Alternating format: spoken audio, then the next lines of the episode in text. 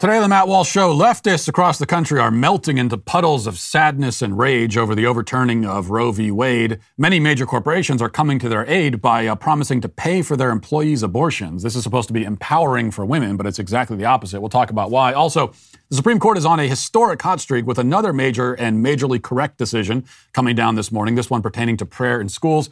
And Amazon employees protest Johnny the Walrus during the Seattle Pride Parade. In our daily cancellation, many pro abortion women are pledging to practice abstinence in response to the Roe decision. I could not be a bigger fan of that idea. All of that, plus a very special treat for the Sweet Baby Gang that you'll have to see to believe, trust me, today on The Matt Walsh Show.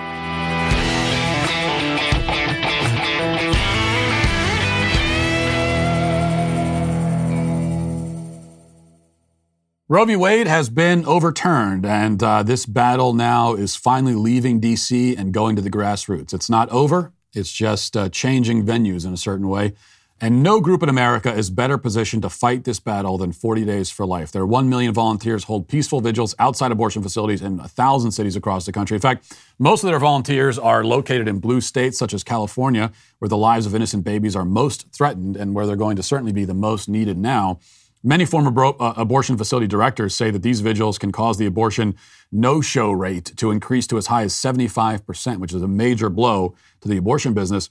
These peaceful vigils have even led to many closures of abortion facilities in America, nearly half of which were in cities like San Francisco, Chicago, and Seattle, which are, of course, hardly pro life areas. 40 Days for Life is effectively changing hearts and minds in the grassroots to end abortion. And you can check out their locations, their podcasts, and their free magazine at 40daysforlife.com. Again, for more information on 40 Days for Life, simply head to 40daysforlife.com. Well, the weekend after the Dobbs decision, the final weekend of what has been, without question, the greatest Pride Month in history, was marked with all the frenzied hysteria and bloodthirsty delirium that we were expecting. Protesters raged in the streets in Arizona.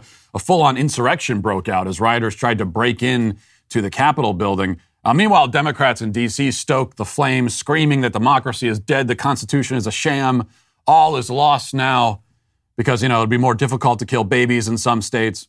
On social media, an outpouring of rage and grief and trauma from pro aborts uh, driven to the edge of madness by the thought of infants being born rather than butchered. Some of the scenes have been, I think, quite emotionally affecting. Uh, and uh, here's just a brief compilation we put together. Get angry! This is atrocious! This is war on women! How dare the Supreme Court do this? you, Kavanaugh! You, Gorsuch, for lying under oath when you were confirmed, saying that you believe that this was settled. Women will die. But as long as it fits your Christian God narrative, it must be correct.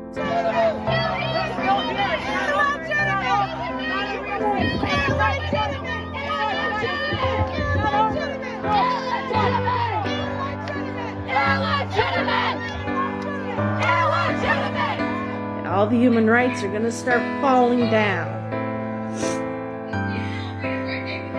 All right, LGBTQ plus community, we're next on the chopping block, and birth control, and possibly interracial marriage. So pretty much we're going.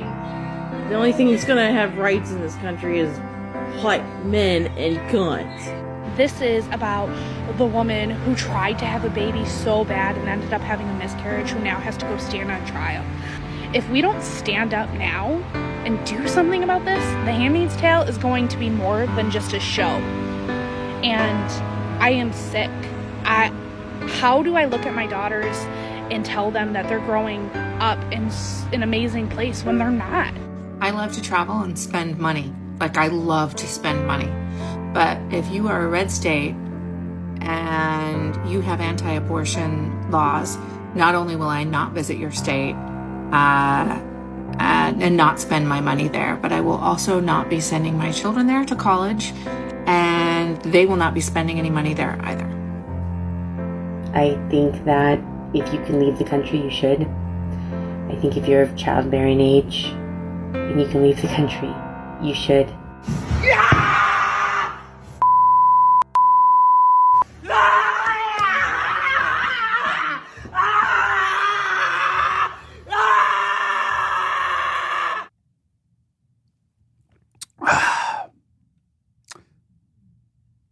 Always delicious. You know, I have to be honest with you, watching that last clip, I really do feel bad uh, for whoever was filming it because that was not a selfie. The camera actually followed her as she writhed about having a temper, temper tantrum that would give my two year old something to aspire to. I'm just wondering whether she told the person behind the camera that she wanted to grab some footage of her psychotic break. Like, did she tell them that ahead of time, or was this all a surprise? I don't know. But unintelligible guttural screaming comes in many different forms, of course. And um, we saw a lot of that sort of thing on cable news where the tantrums were slightly less ear piercing, but certainly not any more coherent. Uh, AOC, who's been doing a full media tour, vomiting her half baked abortion opinions in front of any camera she can find, appeared on NBC on Sunday to call for the impeachment of all of the justices who issued an opinion she doesn't like. Watch they can now lie to duly elected members of the United States Senate in order to secure Supreme Court uh, nomin- uh, confirmations and, and, and seats on the Supreme Court. This is what we're saying. Do you think lying at a confirmation a, hearing is an impeachable offense? I believe so. Okay. I believe so. I believe lying under oath is an impeachable offense. Um, I believe that violating federal law in not disclosing income from political organizations, as Clarence Thomas uh, mm-hmm. did years ago, is also potentially an impeachable offense. I believe that um, that not recusing uh, from cases that one clearly has family members involved in uh, with very deep violations of conflict of interest are also impeachable offenses. Now, of course, it's not true that the justices lied under oath. Okay, they avoided the Roe question. They didn't lie about it. It's also particularly funny, I think, that the left is acting betrayed and heartbroken by especially Justice Kavanaugh, you know, voting against their interests. All they did was falsely accuse him of being a serial gang rapist. So, how could he be so disloyal to them after that? This is how the left views things, though, of course. You know, they can, they can treat you like dirt, try to ruin your life, and at the end of it all, they still expect your undying and unquestioned fealty and obedience. They don't know how to handle it when they get anything less than that. Um, corporate America has jumped into the action too, we should note. One of the first out of the gate was Dick's Sporting Goods, a company that sells products to the sorts of people who hunt and fish and play sports, but markets itself to the sorts of people who've never done any of those things. Mere hours after the decision was announced on Friday, Dick's issued a statement from the CEO declaring their intention to facilitate and fund the execution of their employees' children. The memo from Dick's head Lauren Hobart read in part In response to today's ruling, we are announcing that if the state you live in restricts access to abortion, Dick's Sporting Goods will provide up to $4,000 in travel uh, reimburse, re- reimbursement to travel to the nearest location where that care is legally available. The benefit will be provided to any teammate, spouse, or dependent enrolled in our medical plan, along with one support person. Translation Rather than give birth to another dependent, we will pay you to kill him. And Dick's was not the only company to make this generous offer. Many other major corporations also put prices on the heads of their employees' children. Uh, Citigroup, Salesforce, Facebook, Yelp, Netflix, Uber, JP Morgan Chase, Wells Fargo, Goldman Sachs, to name a few, all have extended this charity to the hirelings on their payroll. And the left has applauded this. You know, they've applauded this as allyship. And they could not be happier that now abortion will remain an intimate and private decision made by a woman, her doctor, and the multinational corporation she works for. Because everyone knows that you should never trust these evil, greedy, billion dollar capitalist businesses unless they're offering to fund your abortion tor- tourism. In which case, I mean, you can assume that it's nothing but an act of kind hearted philanthropy. But, you know, someone who's um, slightly less trusting might think that there's something other than pure benevolence driving this. Two other things specifically. Um, one is the standard corporate instinct to virtue signal at every opportunity. And since we live in a decaying virtueless society, a company can virtue signal by bragging about all the infanticides it's planning to fund. The other factor is even simpler, though um, profit margins. Because if you're a generic cubicle jockey working for JP Morgan Chase or Goldman Sachs or whatever, your employer's bottom line is better served by shelling out a few thousand bucks to pay for an abortion than by losing you for months at a time or maybe forever when you have a child. These employers want all of their nameless vassals on the payroll to come to work, do whatever task is required of them, punch out, and uh, come back the next day. Anything that interrupts this workflow, anything that pulls a worker away from her job, anything that distracts her or causes her to focus on anything other than the data she's supposed to be punching into her computer, um, all of that is an obstacle that her employer would rather just get rid of. And this includes, especially includes, her children. Now, here, I think, in this um, rather bleak dystopian spectacle of major corporations incentivizing employees to murder their children, we see the modern notion of women's empowerment laid bare. Because for years we've been told that um, a woman is liberated and fulfilled when she leaves her home and her family and becomes a hired servant for some corporation. The institution of the family stifles and oppresses her so she can find her freedom within a larger, profit driven institution. There, rather than attending to the needs of her family, she can attend to the needs of upper management. And this is supposed to be the pinnacle of human happiness and achievement, and a far more joyful and luxurious life than the one that she might have had at home. Um, and what we discover now is that all of this is and always was a lie. Now, of course, there's nothing wrong with having a job. Okay, I, I have one. But this romanticized vision of the corporate world and the claim that working a nine to five job is superior in every way to working in the home is false and empty and ultimately absurd. And nothing could make that more clear. Nothing could better reveal the stark reality of the situation than these companies encouraging their employees to violently liberate themselves from motherhood so that they can stay on the clock and at their desk, driving revenue. Now, yes, a woman will be far happier if she embraces motherhood rather than shedding the blood of her own offspring in order to avoid it. But these companies aren't concerned with their employees' happiness or their wholeness or fulfillment. They care about the bottom line. And they will kill, or rather, pay for you to kill in order to protect it. And this is what they call empowerment. Now let's get to our five headlines.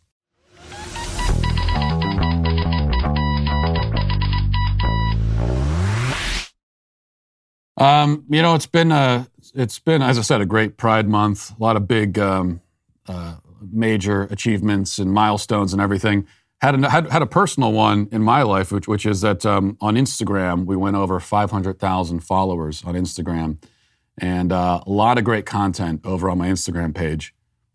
I think. I haven't looked at it in a few months, but uh, you should definitely go follow me on Instagram if you haven't yet.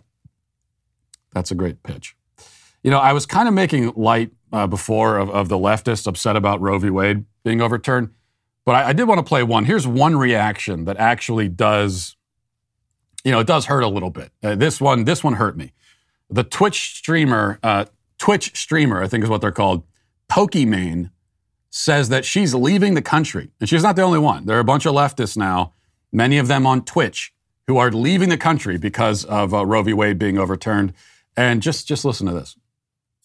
Yes, the Roe versus Wade news is absolutely terrible.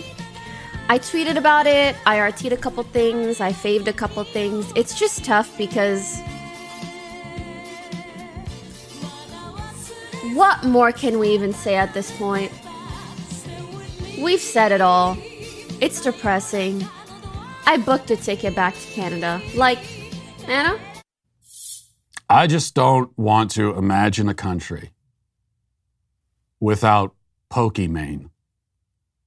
I just I can't imagine. I, I woke up this morning and it felt pointless. There's no reason to get out of bed and carry on without Pokimane, Maine.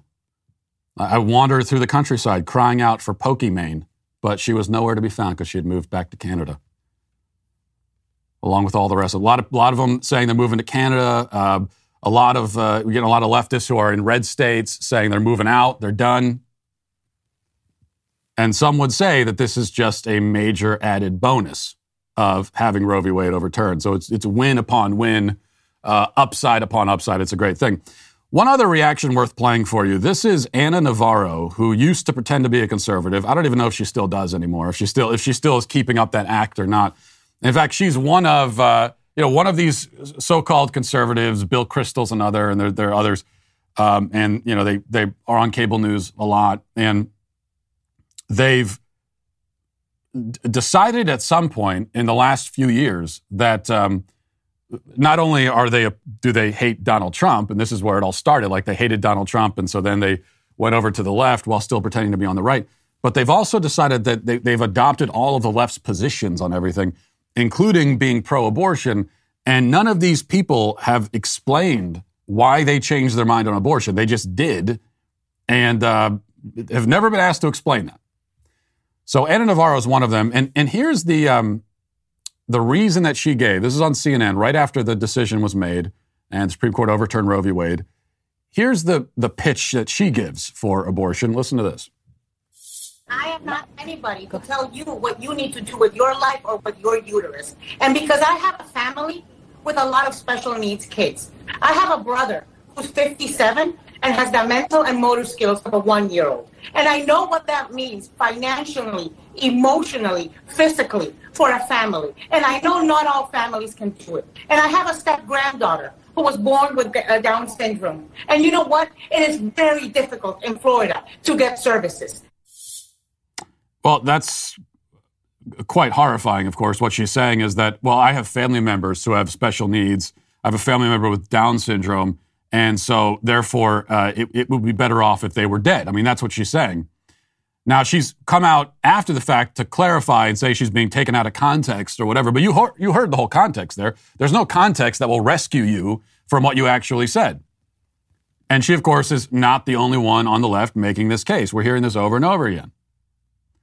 Uh, in fact, I just responded to somebody on Twitter. It looks like they, well, they just deleted it, but a verified account, some journalist saying that, uh, well, what about, you know, we get rid of abortion and, and think about all the kids that are going to be in foster care now. And the way, and what she said was, would, would you, would you really go to the child in foster care and say to him, uh, well, at least you're alive? And, and yeah, actually, that is part of the message to anyone who's in a difficult position or suffering. That it's good to be alive, that there's hope what else would your message be? Are you going to go to the child in foster care and say, it would be better if you were dead? Is that your message? Is that your message to a, a child with Down syndrome in your own family? That is, you're better off dead. Well, that is the message. That's what the left is saying. Uh, because, and, and this is the this is eugenics that there's, there are some lives that are just not worth living. And on the left, they're considered to be kind of the dregs of humanity.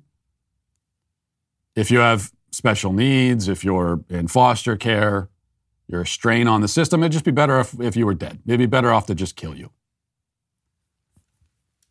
The only thing at this point that the left stops themselves from doing is openly advocating that we kill those people now who have already been born.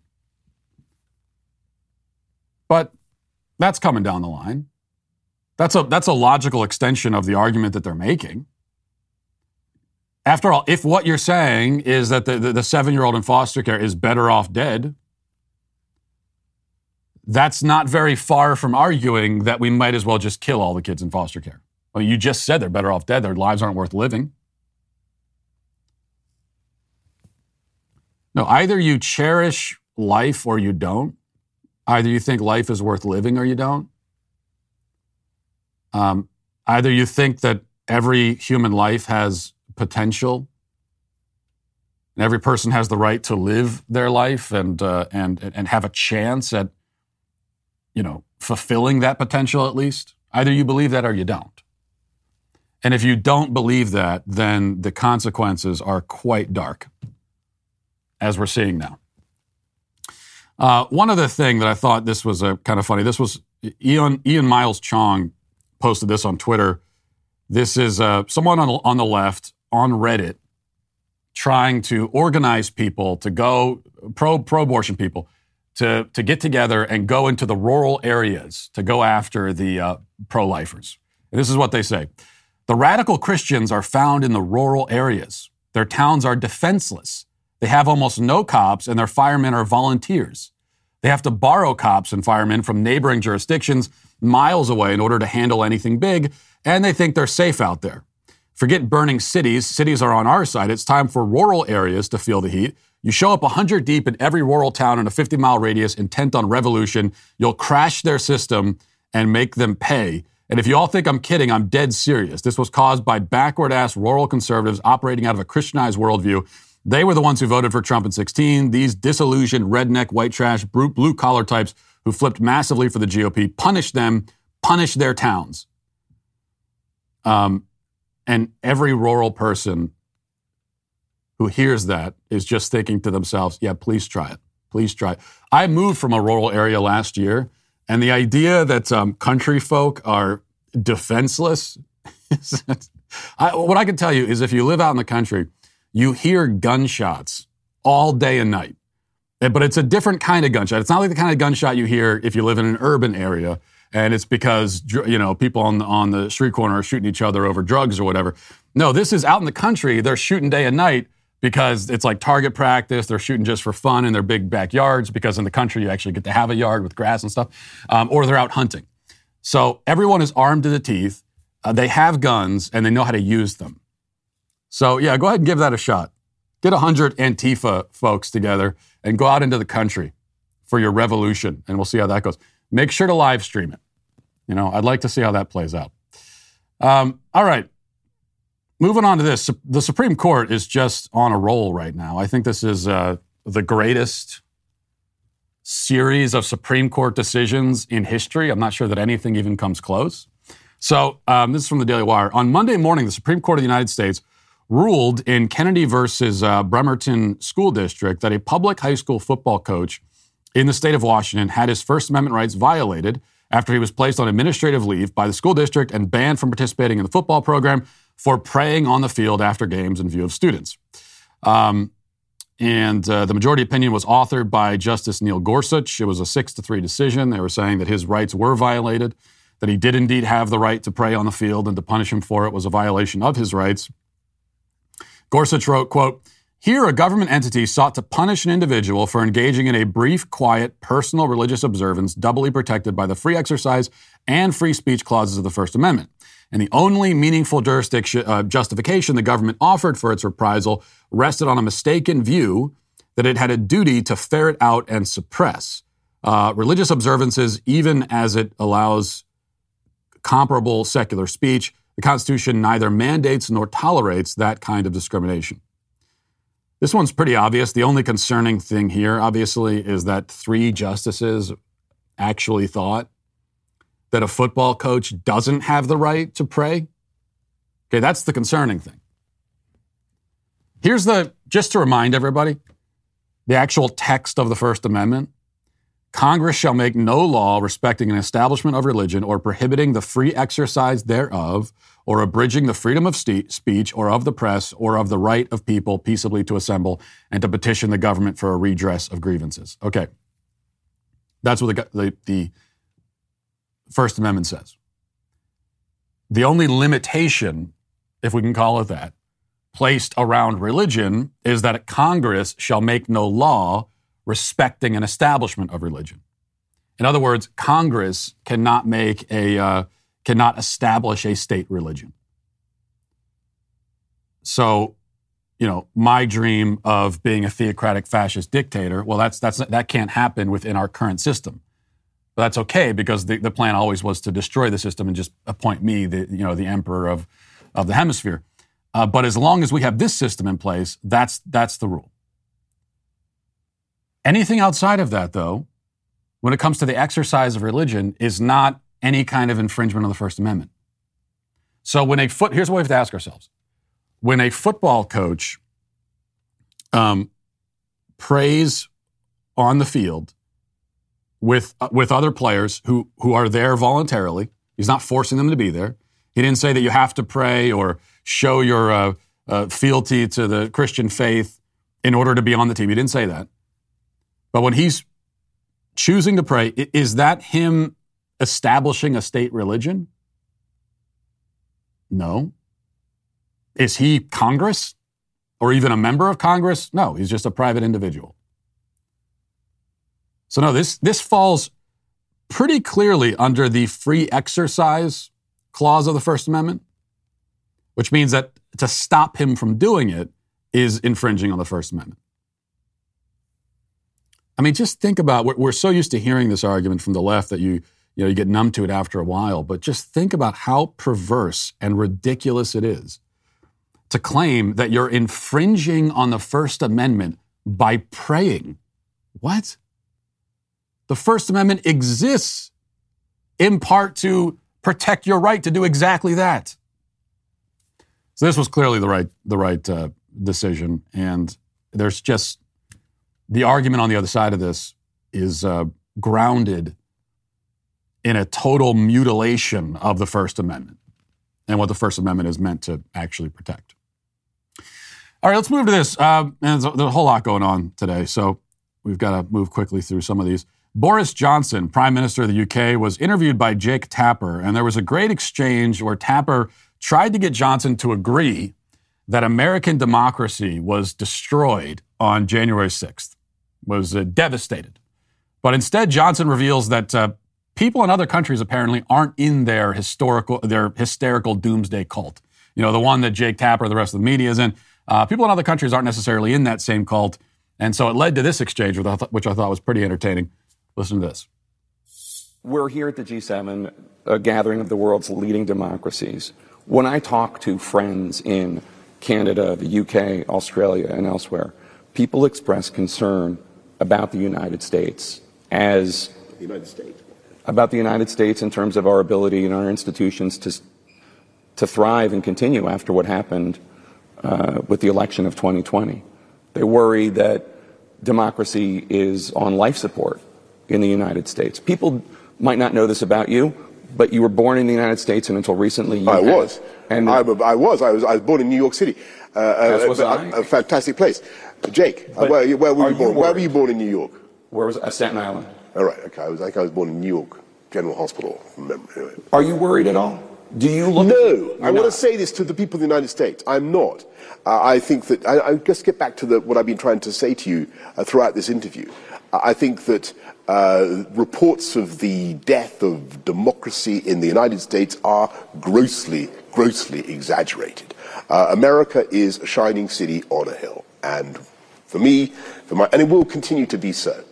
And I think that uh, the mere fact that uh, you know, Joe Biden has stepped up to the plate in the way that uh, that he has uh, shows that the instincts of America are still very much in the right place. And yeah, look, I mean, there were there were some uh, weird and, and kind of unattractive scenes uh, back in the you know. Died. I mean, it was pretty it serious. Pretty, it was pretty weird. I, I, won't. I won't deny it was that. Than weird. I mean, looking from the outside, it was pretty weird. But I don't believe that American democracy is under serious threat. Far from it. I continue to believe that America is the greatest global guarantor of democracy and freedom. Yeah, it's actually the best possible one word description of January 6th. Like in reality, what actually happened, uh, it was weird.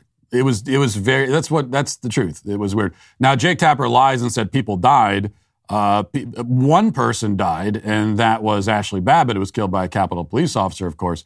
But uh, Jake Tapper doesn't even count her. Like they don't, she doesn't count as far. Anytime they're talking about the death toll of January 6th, they're not counting her. She didn't exist as far as they're concerned. So um, he's just making up other stuff. N- nobody else died as um, or was killed, you know, through violence on January 6th or died as a result of January 6th. Um, but the best one-word description actually is the one Boris Johnson gives it there, which is it was definitely weird. It was a very weird thing. Like it was just weird. Okay, I mean, you've when you've got a guy in a in a, a buffalo helmet marching through the Capitol. People are taking selfies at Nancy Pelosi's desk. It's a weird thing. But did it destroy our democracy? Um, no, it didn't. And this is really hard. This is why Jake Tapper, he was, you could tell he was quite shocked. He kept trying to get Boris Johnson to agree with him. No, no, no, but it was, it was the worst thing ever, right? Wasn't it the worst thing that ever happened in history? It's one of the great historical tragedies, wasn't it? Don't you think that? So he's shocked that Boris Johnson won't go along with it because they don't, they just, they don't, it's, it's a cliche at this point to talk about how the media and the leftist elite are in a bubble and are insulated. Like it sounds like a cliche, but it's, it is also true that they exist in this insulated bubble. And um, they just don't understand or realize how other people view anything, especially how other people view them. They don't understand it. All right, let's move to this. This is from uh, Bloomberg. It says a group of Amazon.com uh, incorporated employees plan to march in Seattle's Pride Parade on Sunday. So, this was an article that went out before the Pride Parade, which happened yesterday. Um, but this gives a little bit of context to something that happened at this Pride Parade. So it says they uh, Amazon employees plan to march in Seattle's Pride Parade on Sunday to protest the online retailer's sale of books that they consider anti-transgender, an action that threatens to erode the company's image as an inclusive employer. In recent months, several hundred staffers have been pushing the e-commerce giant to ban books like Irreversible Damage: The Transgender Craze Seducing Our Daughters, which is by Abigail Shrier, uh, and as I've said, one of the most important books of this century. If you've never read that book, you should read it. They say that such titles dehumanize trans people and dismiss their identities as mental disorders, which runs counter to the recommendations of almost every major medical group. Employees say the books could confuse vulnerable teens and their parents who turn to Amazon seeking information. And uh, another target is Johnny the Walrus, a children's book by conservative commentator Matt Walsh about a boy who thinks he's a marine mammal. The boy's mother, caving to pressure from the internet people, quote unquote, feeds him worms and takes him to a saw wielding doctor who suggests turning his hands and feet into fins. That is a you know, pretty correct summation of the plot of uh, that book. A spokesperson for the title's publisher, the Daily Wire owned DW Books, applauded Amazon for dismissing demands by its woke employees, adding that, quote, with nearly 100,000 copies sold on Amazon alone, it's clear that there is a huge demand for Johnny the Walrus by Amazon customers, and we are thrilled with the book's massive success. Um, so we didn't get the, as expected, we didn't get the apology statement from Daily Wire. I would have been pretty shocked by that. So then the the uh, Pride Parade happens, and the Amazon employees show up, and uh, I was really hoping and rooting that they'd have some signs with maybe images of Johnny the Walrus. I was hoping for like a sign with a with a trans walrus, you know, circled and crossed out or something. Now we didn't get that, but um, here is what we did get instead at the Pride Parade. Go ahead.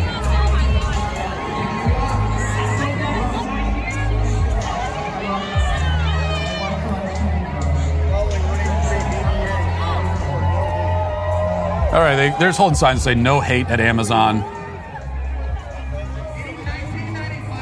Which I'm, I'm fine with that message, by the way. I agree. Which is why there's nothing remotely hateful about Johnny the Walrus or about my other best selling book, which is What is a Woman in book form, which you can buy at Amazon. And as it just so happens, we found out this weekend. Uh, I'm just listening. Okay, he's not saying anything important. All right, we can turn that off. So that's it. That's all. They just marched with that banner huge disappointment there. But uh, that was the disappointment. Um, the good part is that we found out over the weekend that What is a Woman, my book, What is a Woman, uh, was officially, you know, made it officially onto the Amazon bestseller list for the week. It made it onto Publisher Weekly, uh, Publisher's Weekly bestseller list, Wall Street Journal, and um, pretty much every bestseller list except for the New York Times, because the New York Times has decided that uh, basically no Daily Wire book is allowed to make it on their list anymore. That started with Michael Knowles and his book Speechless. So really, I blame him. And ever since then, no other Daily Wire book is allowed to be on the New York Times bestseller. Johnny the Walrus, we sold like I, what I don't even know what it was, 50, 60,000 copies in a week or something crazy like that, and we still didn't make it on the New York Times bestseller list. But we were, we were on every other bestseller list for What Is a Woman, including this is pretty funny, the uh, Seattle Times. This is the Seattle Pride March, and the Seattle Times bestseller list. We made that one also. So you can go to Amazon.com right now and uh, pick up that book. Now, you know, it's, it's funny too that they lump, you know, they lump me in with Abigail Shrier and they lump in my books with Abigail Shrier's books. But, um, you know, my approach, I will admit, can sometimes be um, a little provocative, you know? And, uh, and I'll, I'll admit that about myself. Even in Johnny the Walrus, we never even mention anything about trans people. I mean, it's simply a story of, uh, of a boy identifying as a walrus. That's all. A lovely, fanciful tale. But in general, I'll admit that I take that approach. Abigail Shrier does not. And um, her book, Irreversible Damage, all, all it simply does is document this craze, as it says in the subtitle, uh, overtaking you know, adolescent girls. It takes this phenomenon, which is that over the course of just a few years, transgender identification skyrocketed to astronomical levels among adolescent girls in particular. And so Abigail Shrier is noticing that in the book and then trying to figure out why that is happening. And in fact, Shrier, and I don't want to misrepresent her view here, but she, I don't think, and certainly not in the book, but even just herself individually, she doesn't take any issue necessarily with the fundamental premise of transgenderism, like I do. I do take an issue with the fundamental premise. She does not, at least not publicly. And I don't know how she feels personally, one way or another, but, and the book doesn't. Like the book actually doesn't say that it's necessarily impossible for a man to be a woman. The book just doesn't give an opinion on that one way or another. Um, all it does is talk about this phenomenon as it affects children, especially girls. And that's hate speech also. Because when it comes to the, uh, the trans mafia, their message is clear. You're not allowed to talk about this. All of the, you know, you, you can't even notice these problems. You cannot mention them. To notice them or mention them is hate speech. Elsewhere at the Seattle Pride Parade, we should note the uh, Boy Scouts were on the scene. I think we have the footage here. Maybe we do. Yeah, okay. There are the Boy Scouts, and uh, they're marching along with American flags, but also pride flags as they were put in the Pride Parade. And uh, it's probably not a coincidence, by the way, that they have the kids holding the pride flags even higher than the American flags. And there are also, as you can see when they march by, there are a lot more pride flags than American flags. Oh, there we go. So pride flags greatly outnumbering the American flags, but that doesn't even make a difference. I mean, the fact that you're putting kids in a pride parade in the first place is obviously demented. And I can't play footage of this, but maybe you could just take my word for it, or you could look it up online if you really wanted to. The fact check me. Maybe this was one time where you won't fact check me, but there were fully naked adults in this parade marching alongside um, the the Boy Scouts, marching in the same parade as the Boy Scouts, were fully naked adults. There was a there was a whole team of um, nude groomers on bicycles, just cycling around in front of kids who are in the crowd, and also alongside kids who are in the parade. And then afterwards, there's all this footage of uh, a lot of these people. They they gathered at a fountain downtown in Seattle and they were just fully nude adults, like prancing around in the fountain with, with little kids there. But this is, they're not groomers, right? That's a conspiracy theory. That's a, it's a homophobic conspiracy theory to say that these people are groomers. G- getting fully naked in front of kids and prancing around kids fully naked is, well, to call that grooming is, is nothing but a, it's an anti-gay conspiracy theory, right? That makes a lot of sense. I wanted to mention this, not, not quite as important as some of the other issues we talked about, but uh, I've had this on the docket for a few days. So, big news the Lord of the Rings series for Amazon, they just announced will have female orcs. So, there's going to be representation. You know, we know that this is, this is absolutely going to be, and I've been telling you this from the beginning, from the moment they announced this Lord of the Rings series for, for Amazon, I told you, just give up all hope. Abandon all hope, ye who enter here, when it comes to this. If you're a fan of the Lord of the Rings, they are going to butcher it and they are going to wokeify it. There's no way that they won't. It's impossible that they won't. And so we're already getting a preview of that based on the fact that they're um, bragging about having female orc representation in Lord of the Rings. And I'm just wondering where else can we get representation? Like if they make another Tremors sequel, I want a female, gay, and trans giant man eating worms in that if they make a Tremor sequel. Uh, they should do a Hills Have Eyes remake and make sure there's greater LGBT representation among the deformed, incestuous cam- cannibals. Um, I want another remake of The Thing, but The Thing is non binary. I want that also. I guess we already have that. It's called TikTok, but we need all of that. One other thing before we get to the comment section, a very special comment section I should note, you're not going to want to miss it. Uh, we never talked about this on Friday either, but we need to. Kamala Harris's team, in an increasingly desperate effort to uh, make her seem human and relatable, they released this video of her uh, shooting a basketball and making the shot on the first try. Really impressive. Let's watch this video first.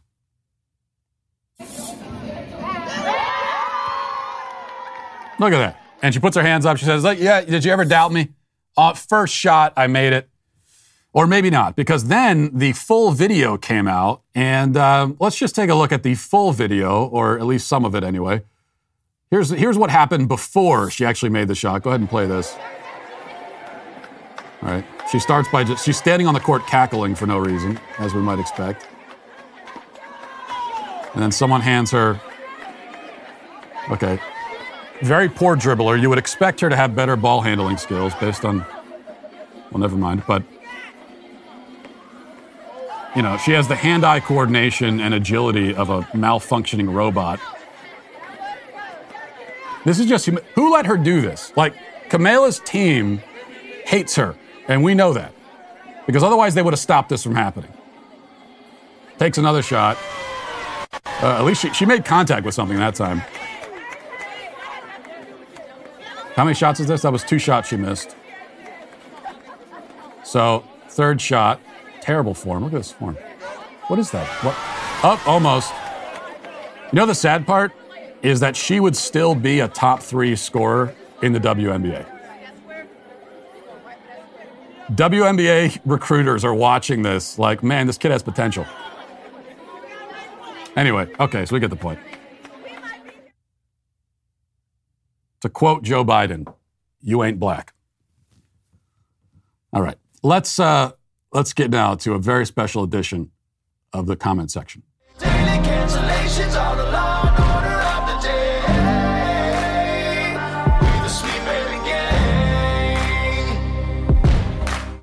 Have you ever looked at your credit card statement and been shocked by the interest rate? Did you know that you could actually roll all of your credit card debt into one monthly payment at a lower fixed interest rate? You can lower your interest rate and save with a credit card consolidation loan from Lightstream. Rates start at 5.73% APR with auto pay and excellent credit. Plus, the rate is fixed, so it will never go up over the life of the loan, and that gives you stability.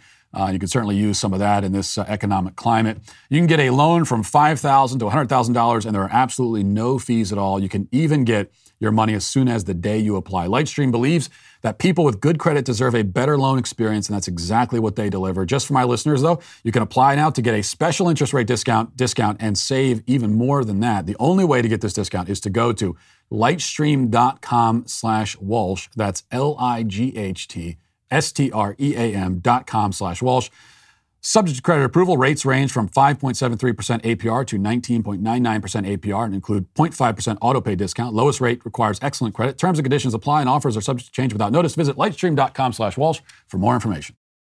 All right, so a few months ago, while in the throes of insanity, I announced that uh, once we crossed a million views, I would celebrate with an interpretive dance performed for the Sweet Baby Gang. And the next day, having come to my senses and regained full consciousness, I begged to be relieved of this obligation and to be released from my promise. But my audience is full of sadists who uh, demand to see me humiliate myself for their amusement, and uh, so be it. Um, I am a man of my word. And so, as promised and then demanded, I did, in fact, personally myself, and this is really me 100%, I did perform an interpretive dance to mark this momentous occasion. And now we will show you this piece of art, this work of, of staggering, tragic beauty, where I, personally myself, dance for all of you. Well, if you're just listening to the audio version of this podcast, then unfortunately you are uh, either not able to see this wonderful thing or you're being spared the spectacle. But if you want to see my dance in all of its glory, visit dailywire.com or go to youtube.com slash the Matt Walsh Show. Well, There it is. Uh, what is it? What just happened? Why did it happen? Nobody will ever really know for sure. I will say though that, uh, and this is just just a little bit of, uh, if I could get serious for just a second, you know, that through that dance, expressing myself through the movement of my body in that way, um, I can tell you that I felt for the first time at home and at peace in the universe. Um, I got in touch with something deep and primal and raw. Uh, I fell in love with, with life, with nature, with dance. Well, June has been one of the biggest months in Daily Wire history and also in the, the history of the, the country as well. Um, and we still have a week to go. My documentary, What is a Woman, has a 97% uh, score on Rotten Tomatoes and over 5,000 ratings. The book, What is a Woman, which released only 13 days ago, is already, as mentioned, a national bestseller. We also had our premiere of the blockbuster uh, summer film, Terror on the Prairie, starring MMA fighter turned actress Gina Carano. We proved once and for all that Hollywood cannot cancel you if you don't let them cancel you. And now this week, on Wednesday, June 29th at 8 p.m. Eastern, we'll, we will have our backstage live at the Ryman. We did it uh, about a year ago. And it was a lot of fun. It's going to be even better this time. You'll see your favorite Daily Wire hosts like you've never seen them before talk, taking on the cultural and political topics of the day. Uh, describing it doesn't really do it justice, though, so just take a look. Welcome to the Daily Wire backstage live at the famous Ryman Auditorium. It was amazing. We were in the presence of greatness. The energy of having everyone on the same page was amazing. If your family member is still waiting for Fauci to give them permission to leave their house, it might be time to cut that off. I'm actually pretty excited to meet all of them. I love everybody's opinion individually. I don't have a favorite. I like them all. If I had found out a way to make football players cry in high school, my high school experience would have been a lot. I'm just excited to be here and be surrounded by like-minded people and to just, you know, feel that energy. Who should we remove from office? Yeah, you, One politician, the most powerful politician in the country. Dr. Fauci! Dr. what are you talking about? We're doing culture here. I'm so thrilled to see this happening. If they say to half of the country, you can't, that half of the country needs to say, screw you, we will. Backstage Live happens right here in Nashville on June 29th. Get your tickets now. So tune in to Backstage Live at the Ryman this Wednesday, June 29th at 8 p.m. Eastern, Eastern and become a Daily Wire member by going to dailywire.com slash Walsh and use code Walsh for 25% off your membership. That's dailywire.com slash Walsh today. Now let's get to our daily cancellation. Today, uh, we quite happily cancel hookup culture. Um, but I'm not the one canceling it, not by myself anyway. For today, I, I join hands with pro abortion feminists in delivering this cancellation. Ironically, the anti hookup culture cause makes for strange bedfellows. So, in response to the termination of Roe v. Wade, the reaction from abortion enthusiasts has stretched across the whorishness spectrum. Uh, in many cities around the country, protesters who skimp on clothing but never on meals have defiantly paraded their half naked bodies around, oftentimes twerking aggressively like some kind of weird and ghastly mating ritual. Here was the scene in Dallas, for example. Check it out.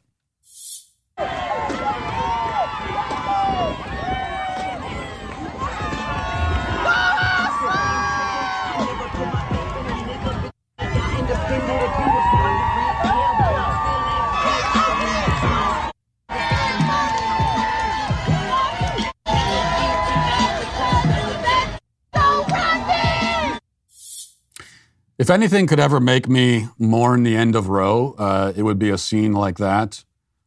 But Roe itself was such a monstrosity that even these sorts of nightmarish spectacles are a cost worth paying. Watching that video, I don't regret that Roe was overturned, but I do perhaps regret that I am not blind. But in any case, uh, here we have women wielding their sexuality as a weapon. It's just not clear what the weapon is supposed to accomplish or what it's supposed to destroy besides their dignity and my appetite. But on the other end of the spectrum, some pro abortion women have gone an entirely different route. Rather than bending over and presenting themselves to the public like a dog in heat, these women have promised uh, a sex strike. They're saying that they will, for a period of time, or maybe forever, stop having sex with random men in order to punish those random men for the Supreme Court's decision. It's not clear what these men have done to deserve that punishment, but uh, I'm sure they're grateful for it anyway. In one popular video on TikTok, an abortion fan lays out the plan specifically. Listen. Hear me out. What if we withhold sex? I'm not kidding. What if we use our most powerful protesting option and withhold sex from penises until this is made right. I love the I'm not kidding part because she the idea of withholding sex, of like not having sex or abstaining, to her it's it's so, you know, of not having sex with random people all the time. It's so shocking to her that she has to pause. She said, Here's an idea. What if we don't have sex for a while? No, seriously, I'm not kidding. Seriously, guys. Withhold sex from penises, she says, because that's how she views the sexual act as an exchange between two sets of faceless, nameless body parts. The New York Post talked to some protesters at a demonstration in New York City about their sex strike plans, and uh, they all hit on similar themes. Reading now, it says Big Apple abortion protesters were in support of a sex strike Saturday as abstinence started trending on Twitter in the wake of the Supreme Court's decision to overturn Roe v. Wade. Quote, if you're a man who won't get a vasectomy, even though it's reversible, and you're not out in the streets fighting for my rights, uh, you don't deserve to have sex with me, Brianna Campbell, a 24 year old EMT, told the Post. Caroline Healy, a 22 year old event coordinator, also questioned why sex was more important than women's rights. Quote, I think it's absolutely valid for us to be withholding the holy grail that men seem to think is important, she told the Post. Um, quote, Women of America, take the pledge. Because SCOTUS overturned Roe v. Wade, we cannot take the risk of an unintended pregnancy. Therefore, we will not have sex with any men, including our husbands, unless we are trying to become pregnant, one Twitter user wrote. I live in New York, quote, and I am uh, double furious with the Supreme Court. I want to find people who are coordinating a mass sex strike. That is our power, one woman raged.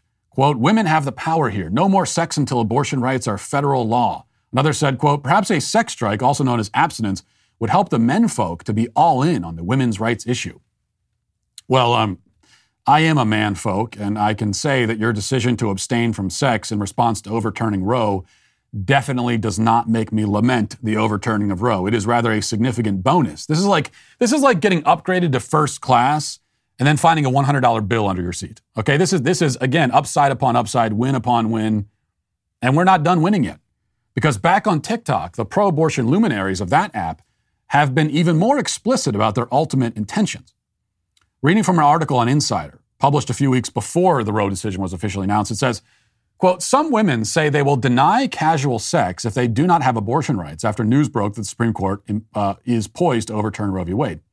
Quote, in case you're a man who doesn't care about Roe v. Wade, just know that if abortion gets banned, hookup culture will be absolutely decimated. According to one TikTok user, which has received more than 1.2 million views in a single day, Quote, what women, what woman would have mediocre sex with a drunk rando if he could potentially father their child, she continued, noting that the video is directed at all the pro-life men who love Plan B. The clip drew more than 263,000 likes and more than 3,100 comments, with many users agreeing with her assessment. Quote, OMG, I'm entering my celibacy era, a user commented below, to which the video creator replied that she had the same thought the second the news came out. Quote, we all need to collectively agree to never touch another man again if it gets overturned. Um, another user declared that they were deleting all dating apps as we speak. And in another video, which received 12,000 views, fitness influencer Nikki Cox said that the debate surrounding Roe v. Wade isn't just for women. Quote, since about 75% of men only care about sex and money, I hope they know this Roe v. Wade decision could destroy hookup culture and leave them paying 18 years of child support, she wrote. Now, one thing you'll notice is that over the past few days, the pretense has been completely dropped. Abortion advocates are no longer pretending that abortion is anything but a form of birth control. Of course, prior to the overturning of Roe, they, they bristled at the suggestion that anyone would ever use abortion as birth control. Now, amid their hysteria, they've forgotten about that talking point altogether. That's for the best, because abortion, in the lion's share of cases, has been used as a means to divorce sex from its natural consequences, otherwise known as birth control.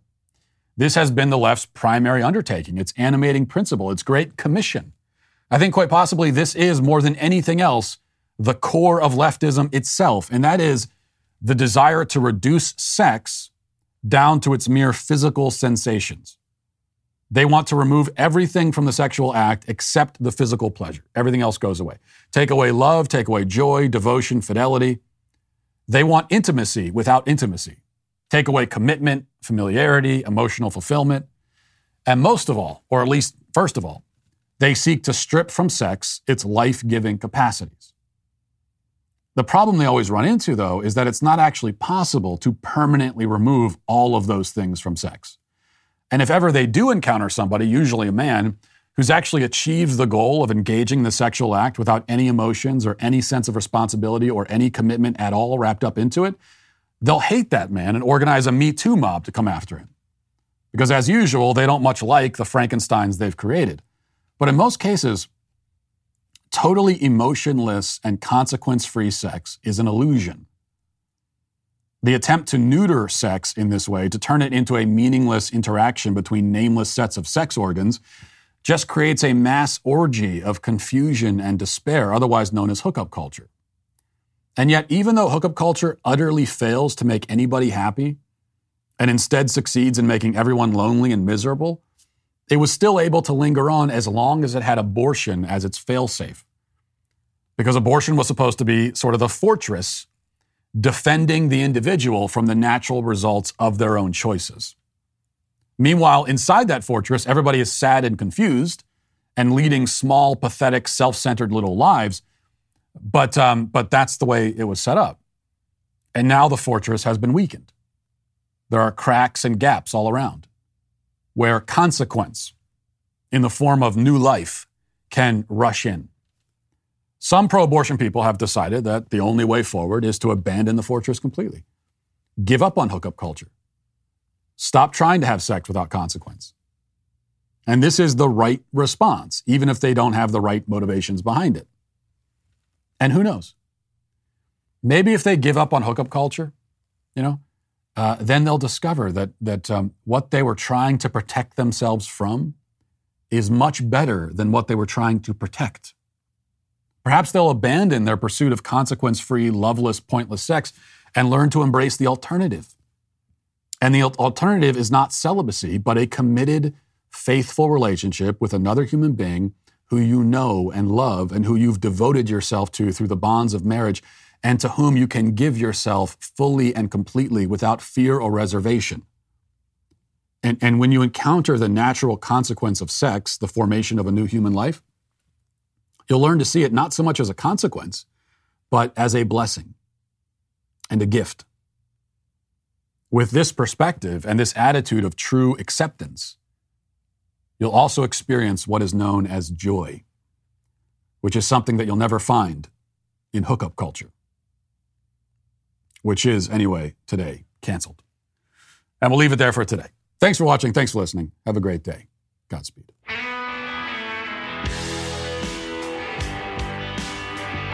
Well, if you enjoyed this episode, don't forget to subscribe. And if you want to help spread the word, please give us a five star review. Also, tell your friends to subscribe as well. We're available on Apple Podcasts, Spotify, wherever you listen to podcasts. We're there. Also, be sure to check out the other Daily Wire podcasts, including The Ben Shapiro Show, Michael Knowles Show, The Andrew Klavan Show. Thanks for listening. The Matt Walsh Show is produced by Sean Hampton, executive producer Jeremy Boring. Our supervising producer is Mathis Glover, production manager Pavel Vodowski. Our associate producer is McKenna Waters.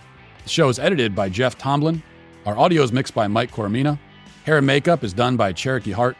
The Matt Walsh Show is a Daily Wire production, copyright Daily Wire 2022. A CNN commentator laments that the repeal of Roe means that it won't be as easy to kill people with mental disabilities. AOC and Maxine Waters take a break from investigating an insurrection to instigating an insurrection, and the Supreme Court rules in favor again uh, today on on Monday, June 27th, another major, major win for the Constitution, specifically for conservatives and Christians and religious liberty. Check it out on The Michael Knowles Show.